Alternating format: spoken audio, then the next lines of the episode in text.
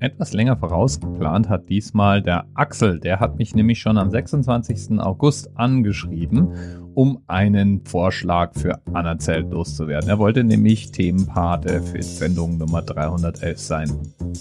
Da nämlich, so findet er, und ich finde, er hat recht, kann der Anerzählt ruhig mal wieder ein Autothema vertragen. Und zwar sozusagen einen Oldtimer in Erinnerung rufen, nämlich den Wartburg 311. Und da sprechen wir von vielleicht dem einzigen Auto aus der DDR, das außerhalb der DDR Anerkennung gefunden hat. Der war nämlich sowohl technisch als auch optisch durchaus auf der Höhe der Zeit. Und welche Zeit war das? Wir reden von 1955. Und der Wartburg 311, den es übrigens auch noch in einer sportlichen Variante, den 312-300 dann später geben sollte, der lief immerhin zehn Jahre lang vom Band, 1955 bis 65 nämlich. Jedenfalls war der Wartburg 311 derart beliebt, dass er sich sogar außerhalb des sozialistischen Wirtschaftsraums verkaufen ließ. Und damit war das natürlich ein wichtiges Mittel zur Devisenbeschaffung, das der DDR zur Verfügung stand.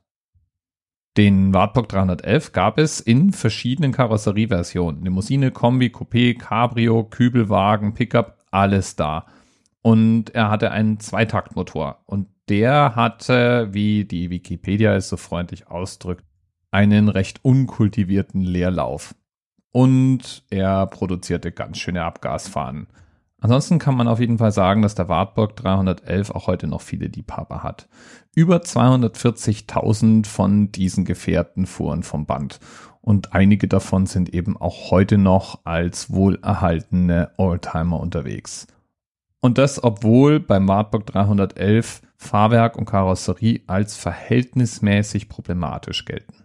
Spannend ist dann auch noch die Legende, dass der Wartburg 311 so eine Art schwarz produzierte Fahrzeugentwicklung gewesen sein soll. In der DDR damals herrschte ja Planwirtschaft. Das heißt, es wurde nichts produziert, was nicht entsprechend durch die Partei abgesegnet worden war. Nun soll es beim Wartburg 311 aber so gewesen sein, dass der Werksleiter Martin Zimmermann damals bereits eine vollständige Entwicklungsreihe durchgeführt hatte und eben auch einen Prototypen hat bauen lassen, aber die Genehmigung noch ausstand. Und streng genommen hätte er eigentlich keinen Strich an der Fahrzeugentwicklung arbeiten dürfen, ohne vorher diese Genehmigung eingeholt zu haben. So machte sich völlig unangemeldet Werksleiter Martin Zimmermann dann wohl einfach mal mit dem Musterfahrzeug auf den Weg nach Berlin. Das Ziel war das Ministerium für Maschinenbau. Der zuständige Minister war aber wohl gerade aushäusig und so entschloss Zimmermann sich, eben nicht mit dem zuständigen Minister zu sprechen, sondern gleich mit dem Zentralkomitee der SED.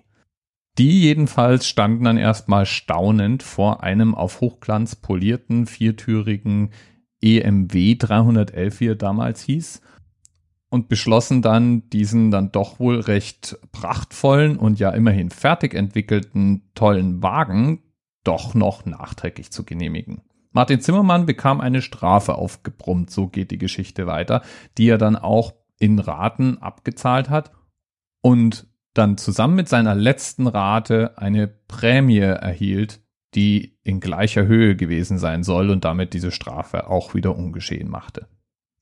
So wurde dann praktisch das Gesicht gewahrt, die Form gewahrt und dann angesichts des inzwischen eingestellten wirtschaftlichen Erfolgs des Wartburg 311 eben auch eine entsprechende Belohnung ausgehändigt. Naja, ob das wirklich so war, weiß man übrigens nicht. Es gibt auch die Behauptung, dass eigentlich alles ganz offiziell gewesen sein soll und es den Rest der Geschichte so nie gegeben habe. Jedenfalls war das Fahrzeug auf der Leipziger Frühjahrsmesse 1955 offiziell einem Publikum vorgestellt worden und danach eben im Verkauf.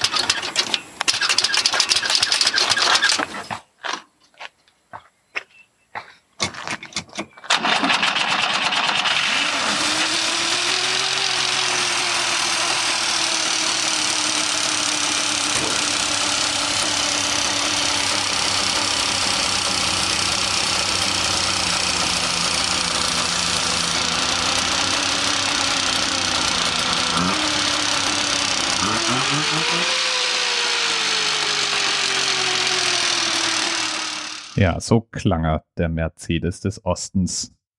unkultivierter Leerlauf, hä? Naja, bis bald. TMRS 10, 9, 8. The experience of 47 individual medical officers. Was hier über die Geheimzahl der Illuminaten steht. Und die 23. Und die 5. Wieso die 5? Die 5 ist die Quersumme von der 23.